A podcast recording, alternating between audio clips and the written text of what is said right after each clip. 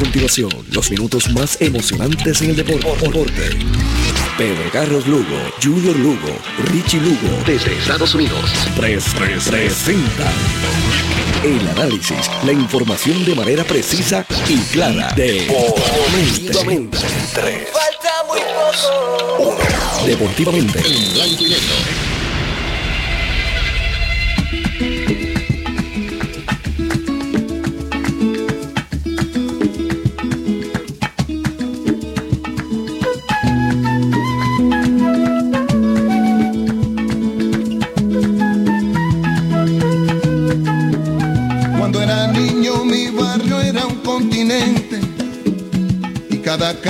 un camino a la aventura. En cada esquina una memoria inolvidable. En cada cuarto una esperanza ya madura. En nuestros viajes de ida y vuelta a los luceros. Fuimos piratas, saltimbanquis y vaqueros. Nuestra pobreza nunca conquistó el dinero pero en las casas nunca se rindió el la cama con la fe del que ganó, me despertaba con la paz del que aprendió, que lo importante en esta vida es el tratar, que lo que cuesta es lo que no voy a olvidar. Crecí luchando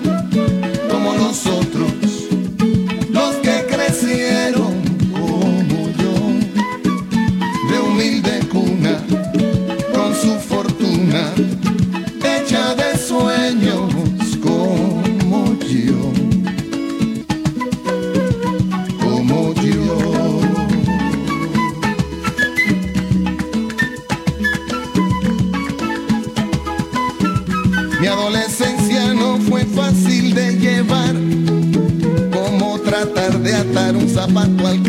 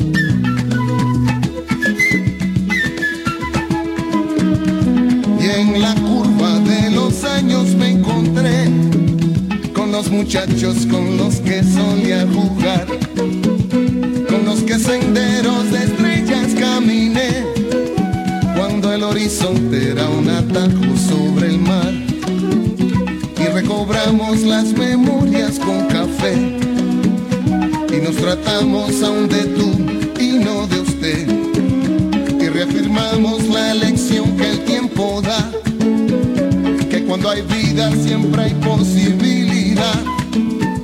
La lucha sigue y sobrevive como nosotros,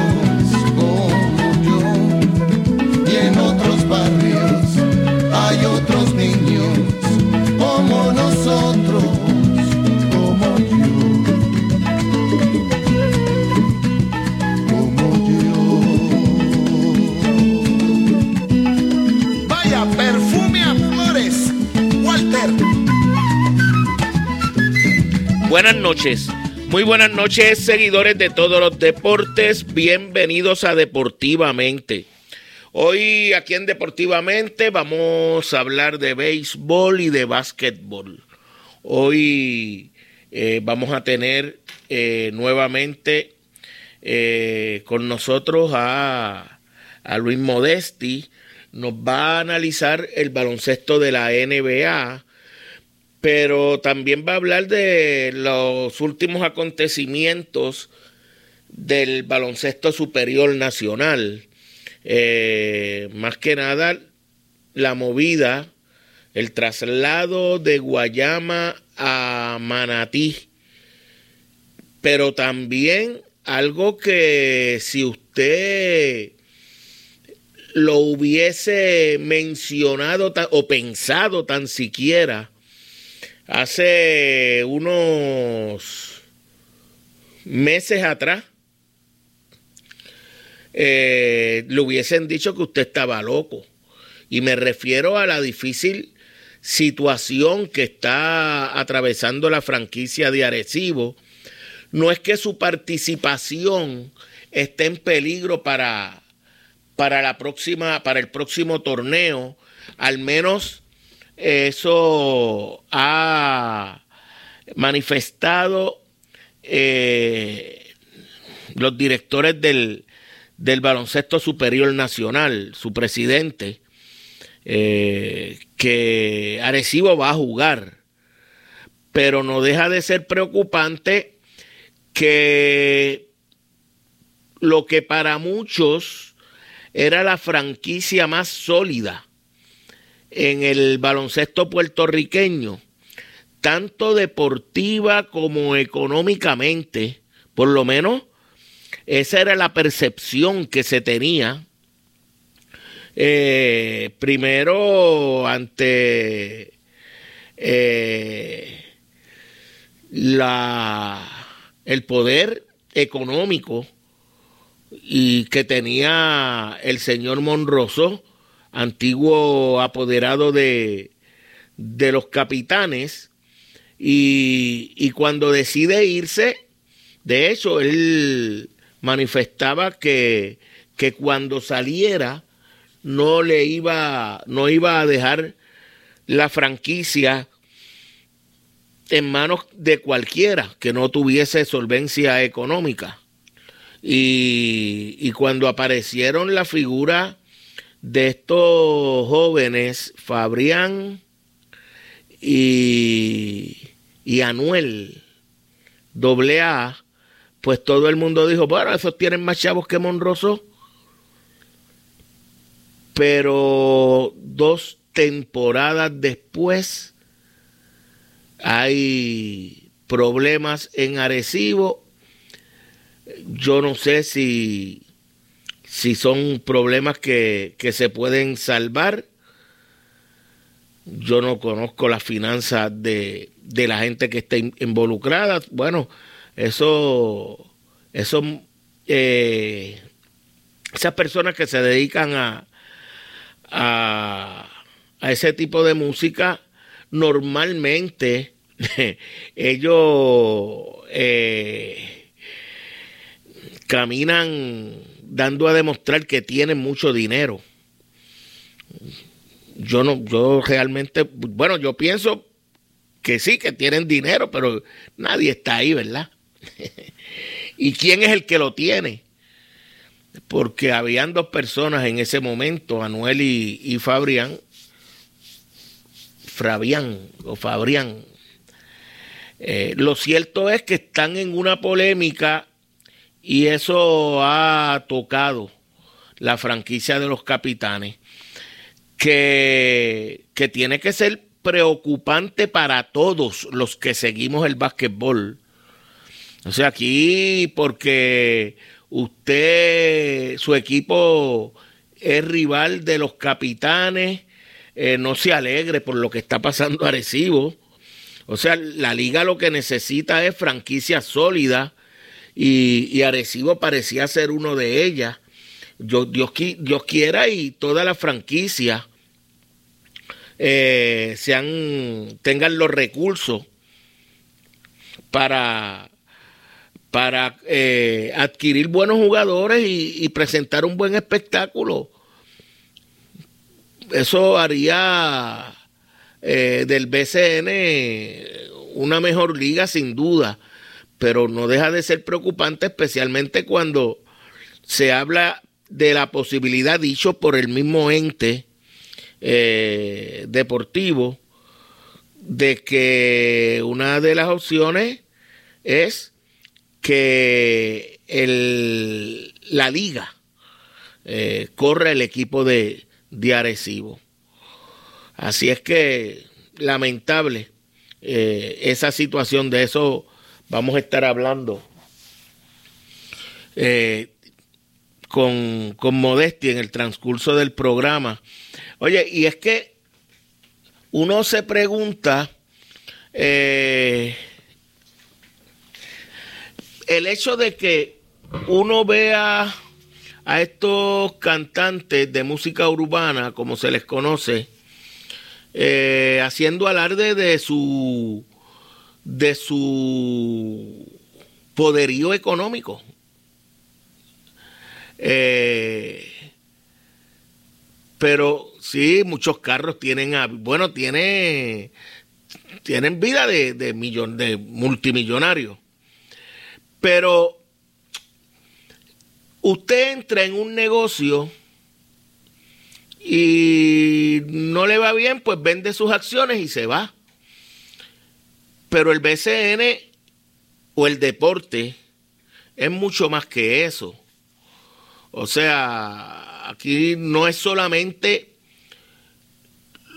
el aspecto económico, que es importante, no deja de ser importante, pero es lo deportivo, lo que representa una franquicia, y aunque no tiene nada que ver con, con el issue que traemos, pero por ejemplo, lo que representa la franquicia de Ponce para la ciudad, la de San Germán, la de Bayamón, incluso la de Arecibo para los arecibeños y, los pueblos eh, vecinos, quebradillas.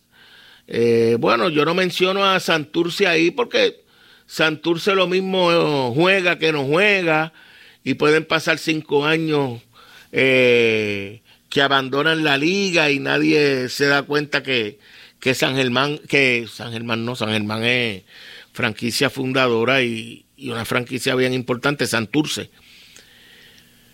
Y, puede pasar hasta desapercibido. Bueno, a mí un amigo me dijo, adiós, Santurce está en la liga. Y yo le pero Santurce está en la liga desde el año pasado. Y porque pues son franquicias que en un momento fueron franquicias eh, sólidas, franquicias tradicionales, pero han tenido un vaivén eh, que, que, el que no sigue el día a día el baloncesto, pues, pues puede pensar que o, tener que preguntar si, si pertenecen a la liga. Eh, contrario a esas franquicias de Ponce, eh, Quebradilla, San Germán, Bayamón y, y, y Arecibo, y Arecibo, claro que sí. Así es que esperemos que todo se resuelva, eh, porque Arecibo tiene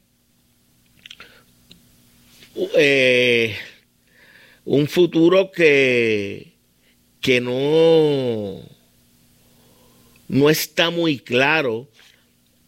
Y, y mucho es o mucho se debe a que los jugadores que crecieron en la franquicia y la convirtieron en una franquicia exitosa en todos los aspectos, especialmente en el competitivo, pues pasan los años, entran en edad es un, es un deporte que requiere de piernas frescas y, y si se pierde velocidad, por ahí vienen una serie de jóvenes que te pasan por el lado y tú no te das cuenta. Entonces, era ya este año ante la caída de los capitanes ante San Germán, la gente comenzó a cuestionar eh, qué iba a pasar con la franquicia en términos de, de buscar inyectarle talento joven. Eh, y, con esto no quiero decir que, que, eso, que hay un grupo de veteranos en ese equipo de Arecibo que todavía eh, compiten de tú a tú con los mejores exponentes del baloncesto superior nacional. O sea, los Walter Hodge, por mencionar uno, Víctor Liz, están en el más alto nivel. Pero la franquicia ha ido envejeciendo. Y, y es una franquicia que por su poder económico echaban mano a la cartera para conseguir el jugador que querían. No era que desarrollaban un jugador eh, que lo cogían, por ejemplo, en el sorteo y lo iban llevando y se iba desarrollando. No, lo adquirían porque tenía mucho dinero. En un momento dado parecía que Humacao era la finca de, de, de Arecibo. Muchos jugadores llegaron procedentes de, de ese equipo, de Humacao. Bueno, básicamente eh, los equipos poderosos de la liga, lamentablemente. Pero entonces ahora uno se pregunta, ¿aparecerá alguien con la mentalidad de que adquiere una franquicia con talento suficiente para competir por el campeonato, pero que a la vez necesita rejuvenecerse? Eh, el deporte puertorriqueño, y lo digo con mucha tristeza, se ha convertido en, en una actividad que para correrla, correr el deporte, una franquicia del deporte, incluso pelota doble A, que hasta hace poco eh, siempre ha habido jugadores que ganaban más de la dieta que establecía la liga, pero yo creo que era el, el que más control tenía con relación a, a la remuneración que le daban a, a sus atletas. Eh, ahora vemos que una franquicia nueva necesita sobre 100 mil dólares para participar. Participar, normalmente esa franquicia nueva que se va a nutrir de talento joven y de jugadores que dejan otros equipos que no van a estar en, normalmente entre los mejores 10, 11 u 12 jugadores o 12 jugadores que, del equipo que, lo, que los libera. Eh, ya de por sí eso te lleva a pensar, bueno, es un equipo que, que tiene que, que pensar en el futuro para convertirse en un equipo ganador. Y un equipo así necesita más de 120 mil dólares, más de 125 mil dólares para, para competir. Pues imagínese Calle, imagínese Salinas, por mencionar los dos que llegaron a la, a la final. El equipo de Sidra, Juncos, que se han mantenido siempre en el tope, en la doble A. Y así pasa en el voleibol, pasa en el, en el baloncesto superior nacional. Eh, en un país donde la situación económica está cada día más difícil, pues tener una franquicia requiere un gran esfuerzo económico, porque los costos operacionales han aumentado considerablemente, considerablemente. Por eso yo pienso que la mayoría de, esas personas, yo diría la inmensa mayoría de las personas que, que adquieren una franquicia o deciden correr una franquicia, hacerse cargo, en la mayoría, en la inmensa mayoría de las ocasiones son, son héroes. Son personas que están pensando eh, más allá de ganar dinero. Yo no sé cuántas personas de todos los deportes, en todos los deportes, en el país, pueden, después de terminar un torneo, decir, yo gané dinero, o al menos decir, mira, no perdí, empaté. Sería bueno, sería bueno saberlo. Sería bueno saberlo. Por eso a veces los fanáticos, claro, son fanáticos. Y, en su afán de, de que su equipo sea campeón, no piensan en la salud financiera de, de la franquicia. Por eso muchas franquicias han desaparecido. Porque los apoderados que muchas veces, eh, lejos de, de, de cumplir su función de ser un buen administrador, se convierte en un fanático más del equipo y se mete en compromisos económicos que no puede cumplir.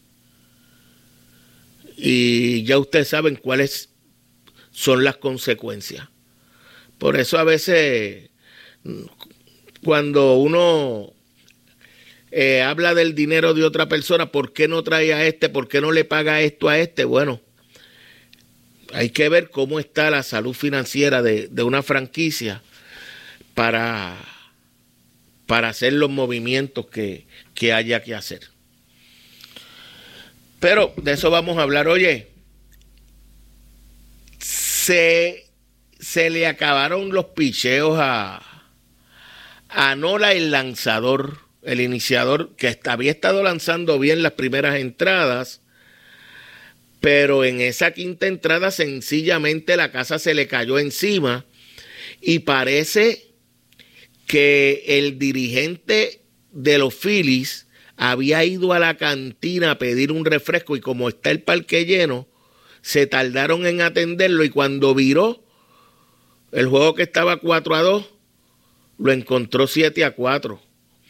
Eh, y prácticamente todo contra el iniciador. Uy, que le cayeron a palos a, a Nola. Eh, lanzó 4 y 2 tercios de las 7 carreras, 6 se las hicieron a, se las hicieron a él. Así es que los Phillies parecían encaminados con esa, con esa segunda entrada de cuatro carreras. Parecían encaminados a una victoria. Que de hecho, ahí hubo un mal fildeo de Juan Soto en ese rally de cuatro carreras. Que no, no, no fue que fue un mal fildeo, la bola se le perdió en el Sol parece que le jugó una mala pasada, pero ya a ese nivel usted tiene que, que sobrellevar todas esas inconvenientes. Y Juan Soto es un excelente filiador. Eh, y eso le complicó el inning, ese segundo inning de cuatro carreras a, a Snell, que después de eso lanzó otras tres entradas en cero. Eh, para, para mantener a su equipo en juego. Vamos a ver, vamos a, este, Rafi, vamos a llamar a, a Ricky Montalvo para hablar con Ricky sobre, sobre la serie. Eh, Ricky es un seguidor del equipo de, de los Dodgers. Los Dodgers tienen muchos asuntos que atender eh, tan pronto termine la serie mundial, eh, porque tienen agentes libres que han sido jugadores de un gran impacto y una gran aportación a la franquicia en el pasado reciente y algunos de ellos van a la agencia libre. Hay agentes libres que un equipo poderoso económicamente como los Dodgers pudieran perseguir, pero además está el tema del dirigente. Yo creo que en, Los Ángeles eh, hacen una encuesta y el 99.9% dice que hay que sacar al dirigente, a Roberts. Y, pero los que tienen en sus manos el poder decisional lo quieren y lo dejan. No es difícil ganar con los Dodgers. O sea, cuando usted mira el récord de Roberts, es un récord ganador. Oye, le han dado todas las herramientas para que sea ganador. El problema es que no gana más allá de, de la serie regular y una que otra serie. Y ganó una serie mundial. Lo que pasa es que fue la serie mundial de la temporada cortada. Y mucha gente no lo ve como un año normal para colmo de males para Roberts. Cuando ganó, eh, no fue en la temporada normal esa de 162 juegos y todo el mundo participando. Hubo incluso jugadores estelares que no vieron acción en el 2020. Ricky Montalvo, saludo. Saludos, Junior, a ti y a los radioescuchas. ¿Tú te creías que se me había olvidado eh, hablar de contigo de los Dodgers en el programa, verdad? Desde ya, ya hace tiempo, hace rato que se eliminaron los Dodgers, a Junior se le olvidó. Todavía me estoy recuperando. bueno, vamos a comenzar por eso. Eh, yo no veía a los Dodgers aún con la con la temporada que tuvieron como una línea para ganar esa serie. Tal vez uno los veía con, con cierta ventaja, en mi caso estoy hablando, Ricky, pero perdieron lanzadores iniciadores que eran bien valiosos, el equipo de San Diego iba de menos a más, no era el equipo ese de, de la serie regular al que los Dodgers vencieron cómodamente. Y en ese sentido, en ese sentido entonces, uno no, y después de lo que vimos de San Diego ante los Mets, no era que, era una serie cómoda para, para los Dodgers. Sí, mira, Junior, yo creo que, que es de, la, de los pocos años, los Dodgers vienen ganando eh, en los últimos 11 años, los Dodgers han ganado 10 años la, la división. Y yo creo que este de los poquitos años como que tú mirabas y como que no había excusa. Si, si analizamos por encimita hacia a los Dodgers en, en la temporada regular, este, ellos estuvieron segundo en, en, bateo colectivo con 257, ellos estuvieron tercero en, en jonrones, ellos eh, lideraron la, la, la, la, liga en picheo, obviamente ganaron 111 juegos, su picheo colectivo estuvo en, en 280, o sea que eh, en términos eh, así generales, o sea, tanto en el picheo como en el bateo, tú podías decir que este año este tú tenías unos Dodgers este bastante balanceados. Este sí eh, ellos obviamente perdieron a a Buhner, Walker Buhner, este, y pues May eh, trató de, regresar de su lesión, no, pudo, tuvieron que sacarlo otra vez, son dos, dos pitchers valiosos, ¿no?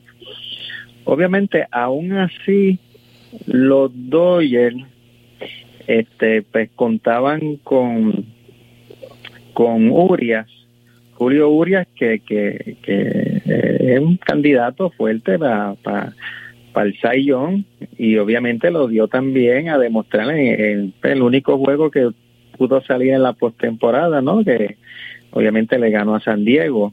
aún así todavía los Dodgers contaban con este Tony Gonzolin que, que le ganó 16 juegos en la temporada regular. Sí, ya él venía también, hacía dos semanas que no tiraba porque estaba en una lesión. Él no tiró mal, pero pues eh, vino de una lesión. Este Anderson, que también le ganó 15 juegos en la temporada regular, este pues no, no se las vio todas con él en, ese tercer juego.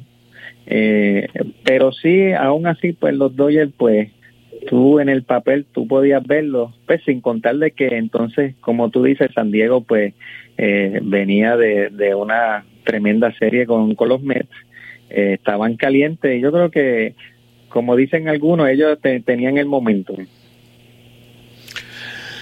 Eh, hay jugadores, Turner el tercera base, eh, Turner el, el, campo corto, son agentes libres, eh, Kershaw es agente libre, eh, aunque Kershaw yo pienso que, que si sigue lanzando, lo va a hacer con esa organización. Él, él es, se siente eh, un Dodgers, eh, pero, pero en ese sentido, eh, ¿qué tú esperas de, de, de la temporada muerta con los Dodgers? Bueno, yo de momento yo iría detrás de Trey Turner, obviamente agente libre. Eh, si, si miramos el, el año pasado, los Dodgers este, dejaron ir a, eh, se me escapa el nombre, el, el señor que era de, de los Dodgers, que estaba con Texas. Sigel. ¿Perdón? Sigel. Sigel. Sí, este, y obviamente era como con mira para que Trey Turner, pues entonces eh, se quedara en el equipo. Este, yo iría detrás de él, de Trey Turner, obviamente va a costar este muchos chavitos, como uno dice, eh, este no no no siempre se consigue un bateador de 300 de de, de 100 empujadas y y este pues, dio 21 honrón más o menos por ahí y buen guante eh, no y el guante pues sí es bueno aunque en la serie sí, este, falló. me dejó mucho que desear eh, tanto en, en, en, en, error físico como mentalmente pero bueno y tampoco batió este, en el momento de la verdad sí eso es correcto eh, Justin Turner que eh, el club tiene una opción, en este caso son los Dodgers, que tienen una opción de 16 millones. Eh, yo se los daría. Turner va para, Justin Turner va para allá para 38 años. Eh, tiene una opción de, de 16 millones. Este, yo le daría un añito más. Todavía pone los números, es un líder en el equipo. Y aunque ya le está alternando la tercera base con, con Monsi, pero sí, eh, estaría detrás de él Clayton Kershaw, que sí, este es el otro agente libre. Eh, yo lo firmaría con, con una condición de que no me tire un juego más en postemporada, ni que, que, que, sea pues temporada regular y que después pues él terminó esa temporada. Mira, y en la agencia libre, ¿qué deben ir a buscar? Este, como te hice el, el, el resumen al principio, oye, los Dodgers prácticamente este, eh, queda un equipo eh, eh, bien balanceado, sí. o sea, eh, este, obviamente tienes a tus dos pitchers que el año que viene pues que regresan. Oh sí, bueno, eh, Tyler Anderson es, eh, es agente libre también. O sea, él ganó este año 8 millones con los Dodgers. Este, yo, le, yo iría también a buscar ese pitcher. O sea, me, me ganó 15 juegos. Eh, la efectividad de él durante eh, la temporada este, fue de, de, de 2.17 por ahí más o menos. O sea, este, pero básicamente eh, el tú tener a, a Mookie Betts, a, a Freeman y ir detrás de, de Trey Turner, o sea, este, yo creo que no, no, el, el futuro no, no, no, no se ve tan, tan nublado como uno dice.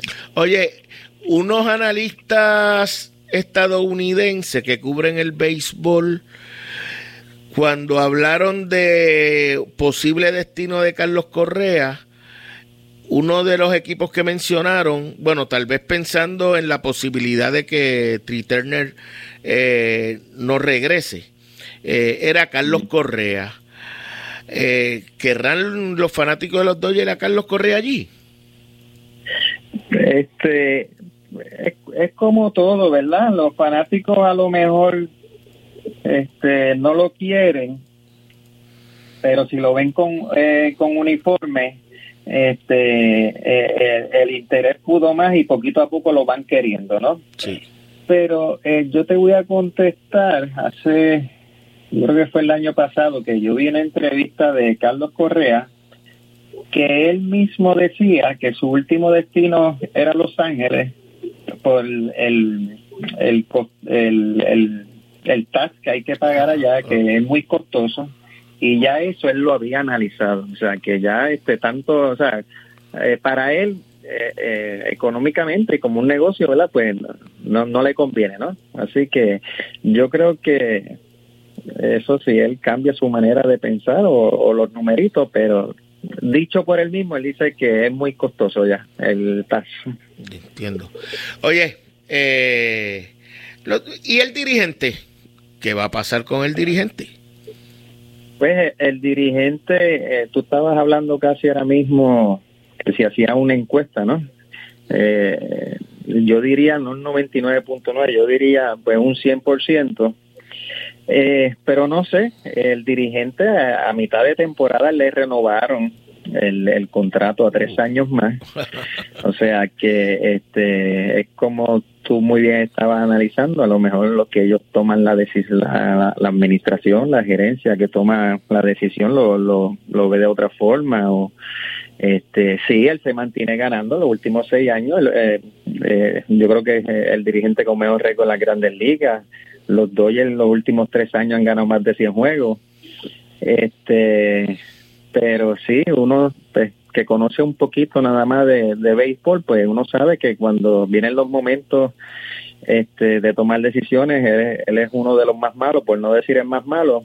Pero sí, o sea, lo, nosotros los fanáticos de los Dodgers lo tenemos que ver por lo menos tres añitos más. Wow, qué cruz, ¿eh? muchacho. Mira, ¿qué te parecen las series? Primero, eh, la victoria anoche de Filadelfia y el juego de esta noche que lo, lo viró hace un momento el equipo de, de San Diego. ¿Qué te parece esa serie? Mira, este es una serie bien pareja, o sea, este eh, los dos equipos vienen de, eh, de los dos equipos vienen de ganarle a, grandes equipos. O sea, uno le gana a Atlanta, otro le, o sea, uno le gana a San Luis y Atlanta y el otro le gana a los Mets y a los Dodgers. Este, yo creo que van a ser juegos cerrados, que tome pues, las mejores decisiones, que tenga, como uno dice, las más, más ganas de, de, ganar el juego. Son dos equipos sumamente inspirados. Yo pensé que hoy Nola pues iba a poner la serie este 2 a 0. De hecho, no le habían hecho carrera en la postemporada. Y este pues como es el béisbol no se viró, está eh, 7 a 4 y y este veremos a ver, me, todavía este yo podría ver a, San Diego todavía con una leve ventaja, ¿no? Eh, todo, el tercer juego pues, eh, abre Mongro, este, todavía tienen eh, eso, pues, la ventaja de, del picheo, ¿no?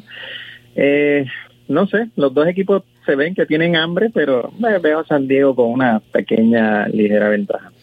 Bueno, y la liga americana, esa rivalidad de los Yankees y, y Houston? Este, esa rivalidad este, la podíamos hablar de, de cuando se enfrentaron hace dos o tres años atrás, ¿no? Que era, todavía uno se acuerda del famoso honrón de Altuve. Pero este, uno ve este equipo de Houston, o sea, el, el picheo, el bateo, el bateo oportuno, eh, eh, tiene esta conexión cubana, Julie Gurriel, Jordan Álvarez, que que están, han lucido muy bien, lucieron muy bien con Seattle. Este, entonces tuve unos Yankees que, este, pues, tuvieron que hacer de todo, ¿no? Para ganarle a, a Cleveland. Eh, ves unos Yankees como que, pues, no sé, eh, Aaron George, pues, eh, después que hizo esa tremenda hazaña durante la temporada regular, pues ha desaparecido. Pues ayer dio honrón con, con Stanton. Pero estos dos muchachos, como yo digo, ellos les dan un honrón y ahora hay que esperar a ver qué pasa. Y como que el equipo en la parte ofensiva, pues están, pues dependen mucho de ellos, ¿no? Y ellos no se han mantenido constantemente. Eh, hoy empieza la serie, hoy este eh, va Justin Verlander, a ver si no corre con la misma suerte que corrió en el primer juego con Seattle, que le, le dieron 10 le hicieron cuatro, eh, 16 carreras. Este, no creo que el rayo caiga dos veces en el mismo sitio, pero bueno, veremos a ver. Este, eh, yo eh, creo que, que Houston pues, debe estar ganando eh, la serie. Bueno, vamos a ver qué sucede y seguimos en, en comunicación, Ricky. Un abrazo como siempre. Eh, sí, Junior, una pregunta. Este, ¿En Manatí hay oso? en Puerto Rico no hay.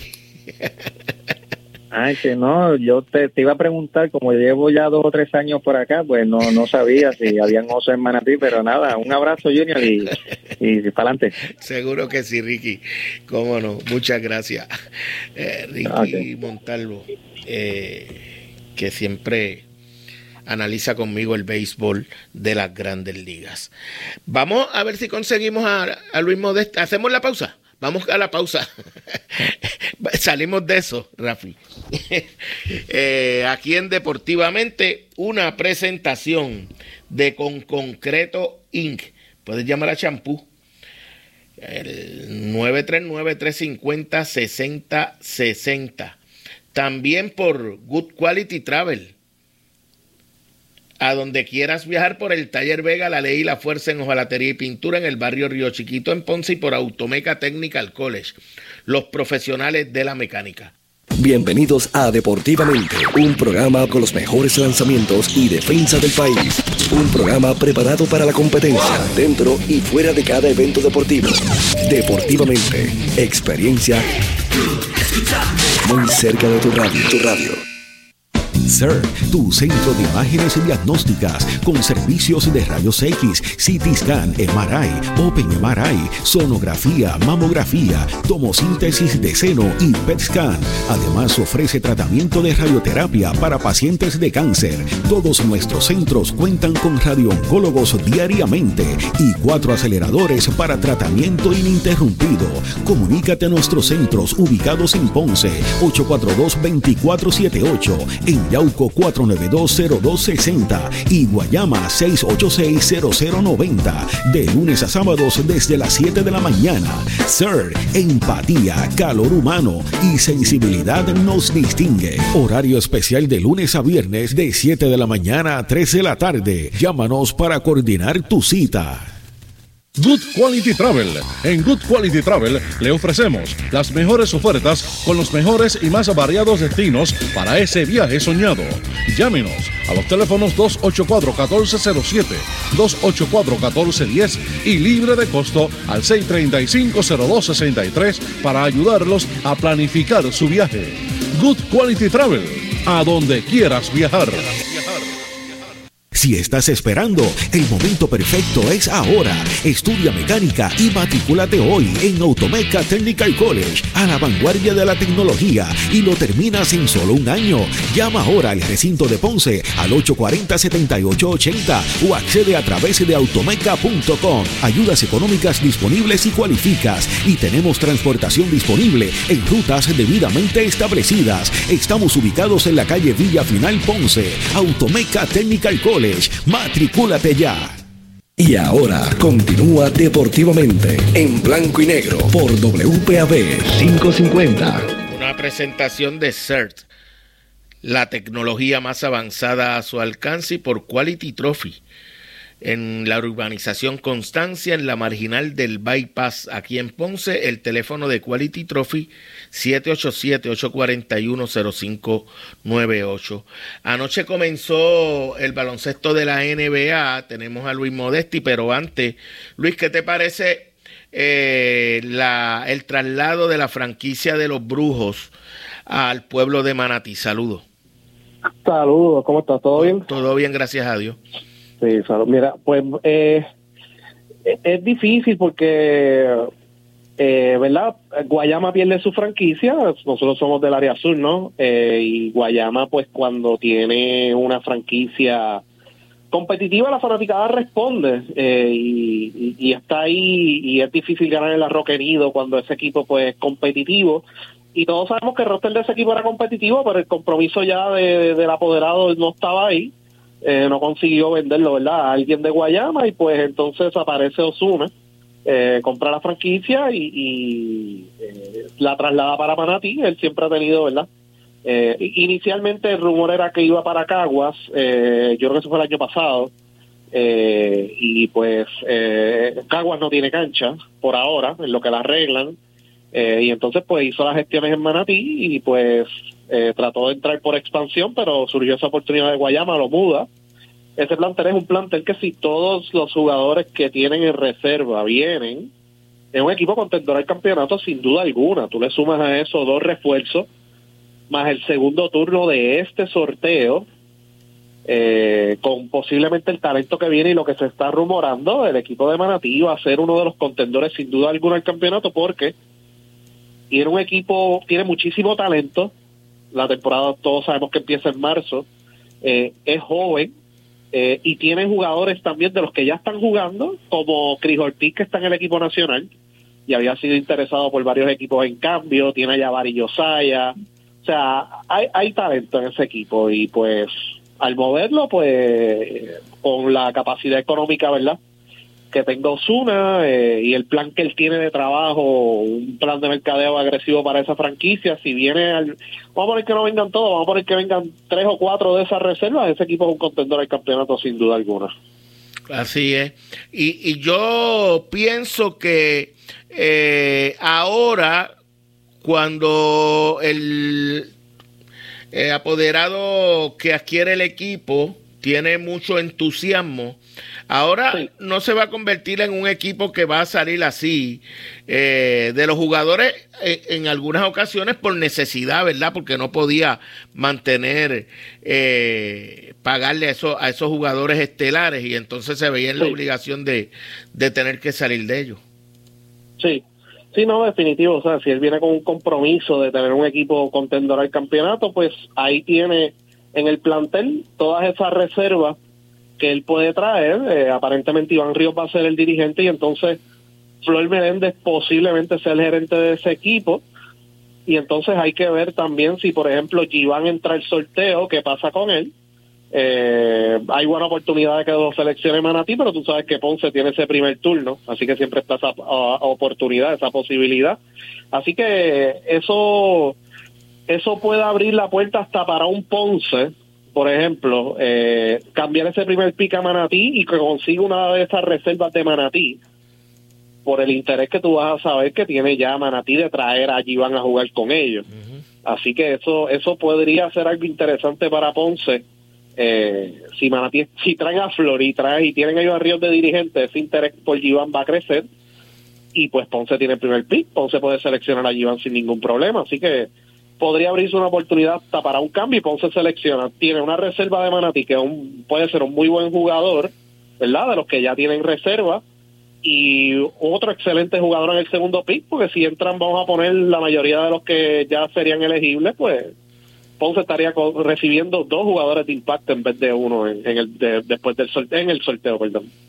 Oye, eh, sobre el tema del sorteo, eh, de los jugadores que cualifican para, para entrar, eh, uh -huh. ¿qué nombres son los más atractivos? Bueno, ya mencioné a Iván, no sé mucho de, ¿verdad?, qué otros jugadores están disponibles o que, quienes tienen interés. Sí sé que, por ejemplo, eh, eh, perdón, Ethan Thompson no ha entrado al sorteo, que ya estuvo con el equipo nacional. Eh, Marcus Howard, que acaba de, empatar un récord en la Euroliga de triples anotados, él es el hermano de Jordan Howard, no ha entrado al sorteo tampoco. Eh, eso sin contar, pues, los jugadores que están en cuarto, tercero o cuarto año en la NCAA.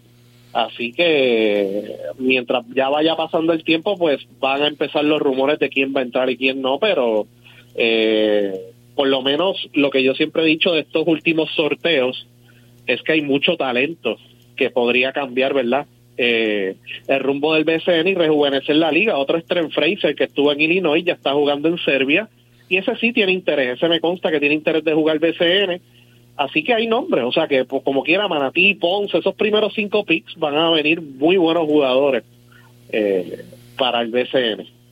Oye, eh, por otro lado, eh, salió a relucir la situación en Arecibo. ¿Qué te parece esa, esa controversia y, y, lo que está pasando en una franquicia que hasta hace unos meses uno la podía considerar como la más sólida en, en la liga? Es lamentable, todos sabemos, ¿verdad?, la situación que está pasando, eh, tanto Anuel como Fabián eh, congelaron unas cuentas, parecer una de esas cuentas es la del equipo de Arecibo, donde emitían los pagos y todas esas cosas. Por eso es que hay unos problemas de impago y es una situación extremadamente difícil para la liga porque Fabián no ha dado cara. Eh, es una franquicia que recientemente quedó campeona hace dos temporadas, o sea, la temporada del 2021. Una franquicia que tiene una de las nóminas más altas y uno de los mejores planteles de la liga con jugadores ya establecidos, una fanaticada que está ahí que los ha apoyado en estas últimas temporadas y entonces eh, la mejor salida, no hay salida fácil porque es difícil administrar esa franquicia con, ¿verdad? Con los compromisos económicos que tiene, pero la fanaticada de Arecibo va a estar bien pendiente a eso porque una sindicatura, que es lo que han estado hablando, yo no creo que la fanaticada vaya a apoyar eso.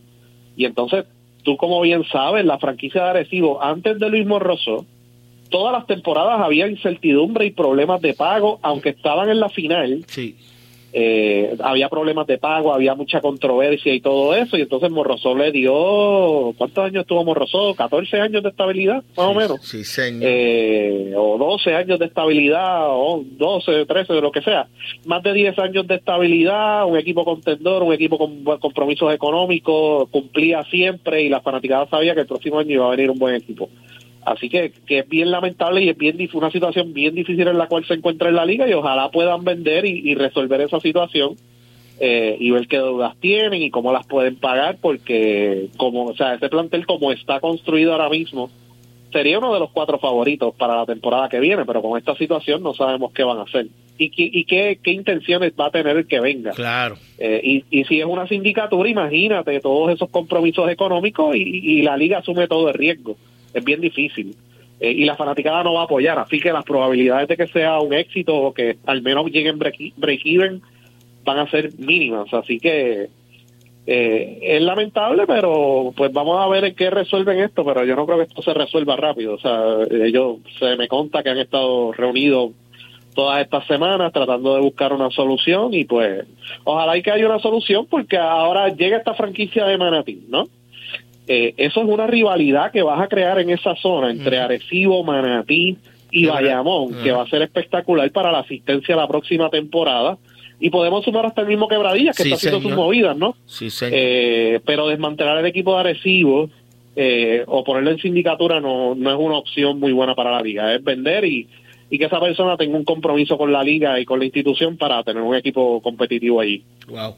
El problema es que yo no sé cuántas personas pueden darse el lujo de, de sacar chavo, sacar chavo, sacar chavo, sacar chavo, como si, si no le doliera, si, si sus finanzas no estuviesen en riesgo. O sea, Monroso lo hizo eh, y hasta donde sabemos le fue muy bien. Eh, pero ya vemos lo que lo que está pasando con, con esta no y cuánto, cuántos años Morroso estuvo vendiendo la franquicia y no pudo porque básicamente lo que pedía era que o sea, que mantuviera la estructura y, y esos compromisos. Compromiso, y todo el mundo se quitó incluyendo gente de mucho caudal económico. Más que nada lo que exigiera compromiso con la franquicia. Exacto, sí, todo el mundo se quitó. y gente de muchísimo dinero de Puerto Rico y de Estados Unidos. Y pues finalmente pues consiguió, ¿verdad? A, a Fabián, etcétera. Y pues pasa esto, así que va a ser bien difícil, ¿verdad? Eh, por eso digo que es una situación bien difícil, porque mantener eso eh, no es fácil. Wow. Wow. Eh, oye, la NBA, ¿qué te parece en los minutos que nos quedan? Pues bueno, empezó ayer, eh, ganó Boston 126-117, Jalen Brown y, y Jason Tatum 35 cada uno. Eh, la defensa de Filadelfia nunca apareció. Joel, Joel Embiid lució malísimo defendiendo en la pintura. Eh, y varias decisiones de tiro también que no fueron muy buenas. Golden State dominó a los Lakers. LeBron jugó muy bien, obviamente. Anthony Davis, esas son buenas noticias, pero el resto del plantel, difícilmente los Lakers tengan un equipo contendor. ¿no? Eh, a lo, más que podrían aspirar, por lo que estoy viendo ahora mismo, es a un play-in. Eh, y yo creo que va a ser una franquicia bien activa tratando de hacer cambios más. Tienen el problema de Russell Westbrook, que él no quiere estar allí. Eh, está en un rol reducido y él ha estado acostumbrado a ser una de las figuras principales donde quiera que esté. Así que ahí en Los Ángeles la van a tener bien difícil. Pero yo creo que va a ser una temporada muy buena. O sea, regresan jugadores principales como por ejemplo Jamal Murray en Denver, Kawhi en los Clippers, Paul George, John Wall. Así que los Clippers, en muchos análisis que he leído, está entre los favoritos para salir del oeste. Eh, entonces también pues Zion Williamson y James Harden. Eh, Harden se ve mucho más delgado a lo que se veía anteriormente, así que está motivado, eso es muy bueno. Y Zion Williamson también. Y el equipo de los Pelicans es un equipo bien interesante porque es joven, eh, tiene profundidad. Ahí está nuestro José Alvarado eh, tiene mucha profundidad y es un equipo que si Zion juega, vamos a poner 66, 70 juegos. Eh, o sea, el equipo de New Orleans va a ser un contendor en el oeste, así que muchos de estos equipos, pues con este nuevo formato del play-in, pues van a estar en pelea y más hay otra pelea que es la de Víctor Llamas así que tú vas a ver equipos como Oklahoma City, el mismo San Antonio, el mismo Utah, eh, buscando terminar con, con el peor récord posible para ver si tienen mayor posibilidad de obtener ese primer turno, porque ese primer turno es por lotería. Los primeros 14 turnos se hace una lotería para, para colocar los equipos, para que seleccionen jugadores. Así que esa lucha por conseguir un talento generacional como él, pues va a ser también bastante interesante y también siempre aparece un equipo que a lo mejor tiene aspiraciones de llegar a playoffs, pero se le lesiona uno que otro jugador y pues tirar la temporada por la borda. Así que eso, eso hay que ver qué es lo que va a hacer.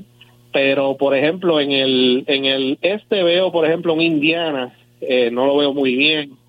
Eh, así que el mismo Indiana, el mismo los Hornets, yo no sé, ¿verdad? Ya han tenido problemas construyendo un buen plantel. Eh, el mismo mismo Washington, si va a cambiar a Bradley Bill o no, es básicamente su única figura estelar dentro de ese equipo y muchos equipos están interesados en él. Así que esa lucha por ese primer pick va a ser muy buena. Saliendo de lo, del este, tú puedes mencionar a Boston, puedes mencionar que ya fue el año pasado. Los Hawks si toman otro paso adicional, el mismo Milwaukee, que pues Chris Middleton se había lesionado y no pudieron, ¿verdad?, defender ese campeonato. El mismo Cleveland, que es un equipo joven que consiguió a Donovan Mitchell. En el oeste, puedo mencionar a los Warriors, que está todo el mundo saludable. Los Clippers ya los mencioné. El mismo equipo de Phoenix, eh, los Pelicans ya los mencioné. Dallas, ahí hay preguntas en el lado defensivo, ¿no? Pero con Luka Doncic tú tienes break de, llegar a cualquier lado.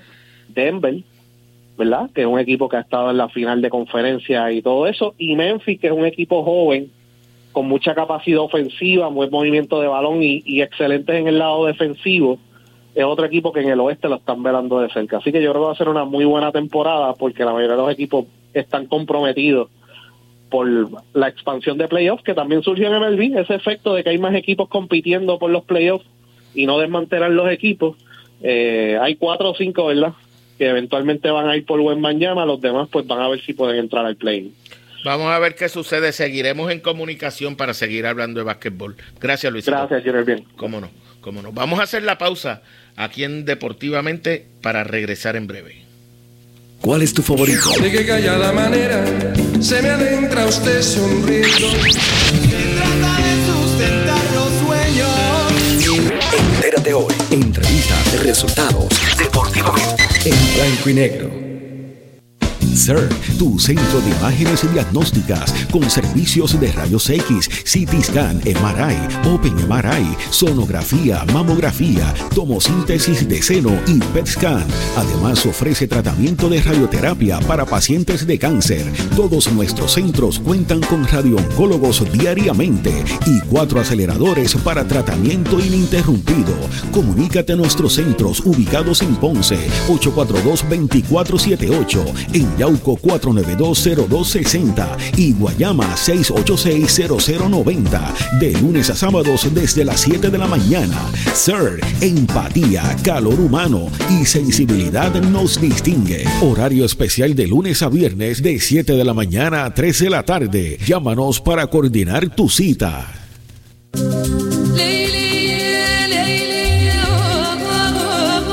Regresa el evento deportivo más importante del planeta, el Mundial de Fútbol Qatar 2022. Y lo podrás escuchar en vivo y en directo con la animación de Andrés Cantor y el equipo de fútbol de primera por WPAB 550 Ponce, Eco 93.1 FM y todas sus plataformas. El Mundial de Fútbol Qatar 2022. Pronto.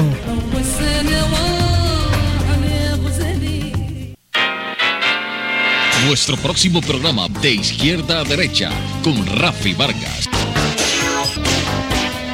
Y ahora continúa deportivamente en blanco y negro por WPAB 550. Bueno, ya despidiéndonos aquí en Deportivamente. Oye, está jugando en el left field Stanton.